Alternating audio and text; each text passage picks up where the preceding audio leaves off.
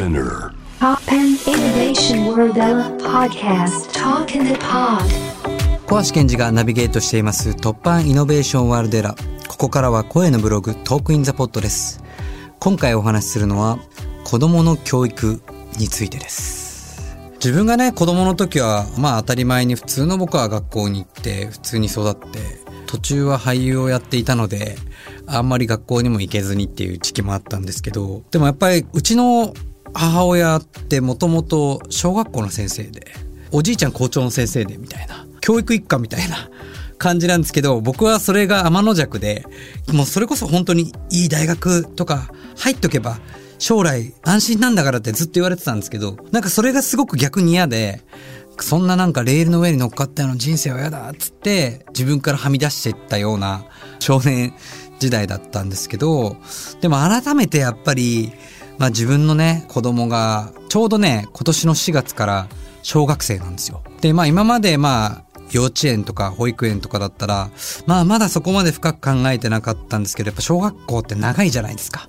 そして本当にこうまあ大人になる一歩の階段、まあ人格形成ができていく、まあ大事な時期なので、改めてこの学校みたいなことをこう考え直すんですよね。でまあ結構見渡すと、それこそ軽井沢の方にもね、笠越学園っていうところがあるっていう聞く話によると、ほとんど屋内で授業しない。ほぼほぼ1年365日、まあもちろん土日は休みはあるでしょうけど、あの外で、できるだけ外の環境にさらすらしいんですよね。で、あの、まあ、世界一の教育とも言われているフィンランドなんかもそうですけど、まあ実は学校で勉強する時間が一番短いと。じゃあ何すんのって言ったら、外に遊びに行きなさいと。じゃあなんで外なのっていうと、外っていうのはまあ人間にとっては実はすごくこう不規則、不条理なこと、もう予定、想定内でないことがいっぱい、想定外のことがたくさん起きると。で、まあ僕らはやっぱ都会に住んでると安心安全で平面の中に住んでるので、まあ OS で言うと、まあ実はずっとこうアップデートしない鈍化した状態と。でももし自然界の中に行くと、まあもう、要は足元はデコボコだし、天気は突然変わるし、いわゆるこの安心安全っていう状況ではないわけですよね。だからそういうところに人がさらされればされるほど、やっぱりある意味でのこの OS っていうのは、どんどんアップデートせざるを得ないっていう状況。だから安心安全でアップデートしない OS と、やっぱりいろんな環境に耐えうる OS、これどっちが強いですかって言ったら、まあ普通に考えても後者ですよね。で、その後者に情報を世界にある勉強という情報を与えるのと、前者、この安心安全の中に入れるのは全く違うんじゃないのかなと。で、やっぱこういう、まあ例えば僕なんかの子供なんかも今インターのプリスクール行ってるんですけども、まあ英語教育っていう国際人になるみたいなことっていうのが仮にあの前提にあったとしても、国際人である以上に多分これからすごく必要なのって地球人であるかっていうことなんじゃないのかなって。で、そう考えると、まあ当たり前にコンクリートの中で同じ教育をただ詰め込んでるだけじゃなくてね、この自然の中で多様な環境に耐えうる、順応できるような人間としての教育、そしてまあ自分の内なる宇宙を作れるような情熱を志を持ってあの社会に挑めるようなそんな人間力みたいなものが改めて必要なんじゃないのかなと思ってなんか僕もその学校選びそして住む場所もね今年から東京を100%辞めることになりまして4月から地方移住することになったんですよね。まあ東京から1時間半ぐらいなんてそんな遠くではないんですけどもでもそこの学校が僕は素敵だなと思ったのはまあそこも一応まあせっかくね息子もインタープリスクール通ってたんで一応英語学べるインターでもあるんですけどでも1年に1回ぐらいね親子を切り離してキャンプに行くんですね。でまあキャンプ行くぐらいだったらまあありそうなんですけどほぼほぼ通常のインフラがないいわゆるこうシャワーとか普通にお湯が出たりとかしないめちゃめちゃプリミティブなこの原始的な体験経験をさせると。でやっぱそこが置いてるっていうのはやっぱり国際人である以上にやっぱり人間としてどう育てるか。これってめちゃくちゃ大事なことだと思うんですよ。だから先ほどの山川さんの話のその環境問題。これやっぱ問題っていうのは今人間にとって問題になってるだけで本当に地球人になって地球を愛して人も自然も一体となる考え方を持ってたらこれ問題じゃ本当はないはずで自分たちの体の一部だとしたら問題ではなくてそれをどう一緒に共存解決していくかっていうのは当たり前のこととなっていくわけですよね。で今やっぱりそういうものがどうしても社会の中で高度成長期だったりとかいろんなこの社会のも揉まれたこの変化の変革の中でやっぱりどっかこう見落としてしまったえー、なくしてしまった心みたいなものが、まあ改めて問われてくるとすると、やっぱりそういう教育っていうことっていうのはすごくあの大事だなと。なので、まあもちろん今こう学びという意味では、もう至るところで新しい学び、深い学び、そしてね、インターネットを使えば世界中の学びを学べるわけです。そしてまあただ単純にこの学ぶっていうだけじゃなくて、AI の進化もすごいですよね。最近チャット GPT とか。なので、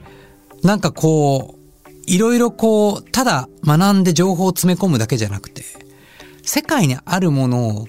どう組み合わせて使うかっていうセンスの方が大事になってきたと思うんですよね。で、僕は、まあ自分の会社の中のビジョンにも掲げてるんですけど、これからの時代に必要なものは、アートセンスとハートセンスだと。アートセンスっていうのは、美しいと思えるセンス。もちろんそれは世界にあるあらゆるものをあるがままに捉えて組み合わせるセンスですよね。そしてハートセンスっていうのは心のセンス。他者を思える心のセンスだったりとか、そういうこう、心のハートフルなセンスっていうのがすごく大事になってくるんじゃないのかなって。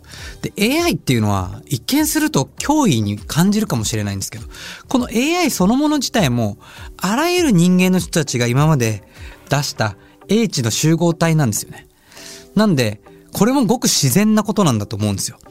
で、まあ AI にとってもちろんこう時代の変化とともに変わっていく職業もあるんですけども、でもその分人間にあの時間ができていくと。で、そういう余白ができてくると、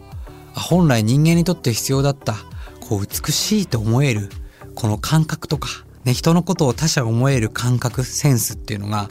ますます大事になってくるんじゃないのかなと思うと、やっぱり子供にも、ただ単純に勉強させて、勉強しなければいけないものにさせて、教育を詰め込むよりも、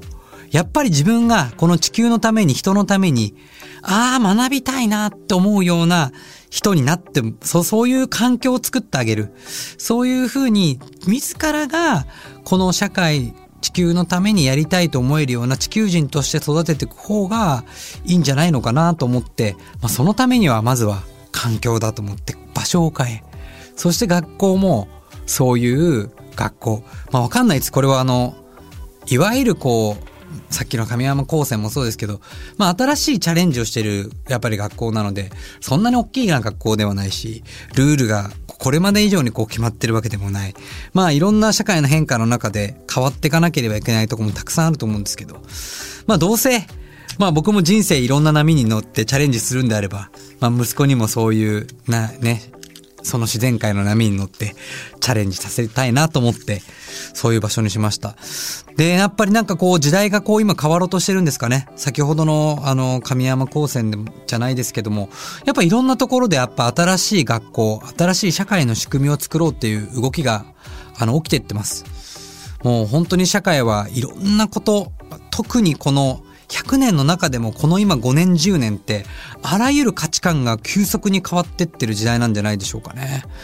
で、そういう時に、まあ言ったらこう、あの、行き先も見えないこの未来に対して、まあある意味で柔軟に対応できるようになるには、やっぱりアニマルスピリット、この自然の流れに、を受け入れながらどう、あの、次を作っていくかっていう、そういうね、あの、多様な、あの、柔軟な感性っていうのが必要だと思うので、そんな感性が育つのはやっぱり自然環境。でも自然だけじゃなくて、テクノロジーやね、先ほど言ったみたい、そのものも自然の一部だとしたら、そんな両極を体験させながら、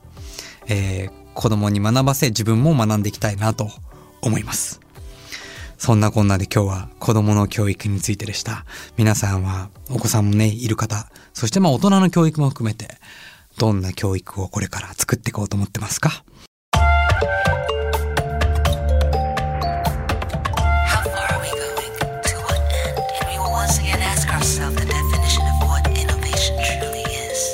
You're listening to J-Wave Innovation World Era podcast.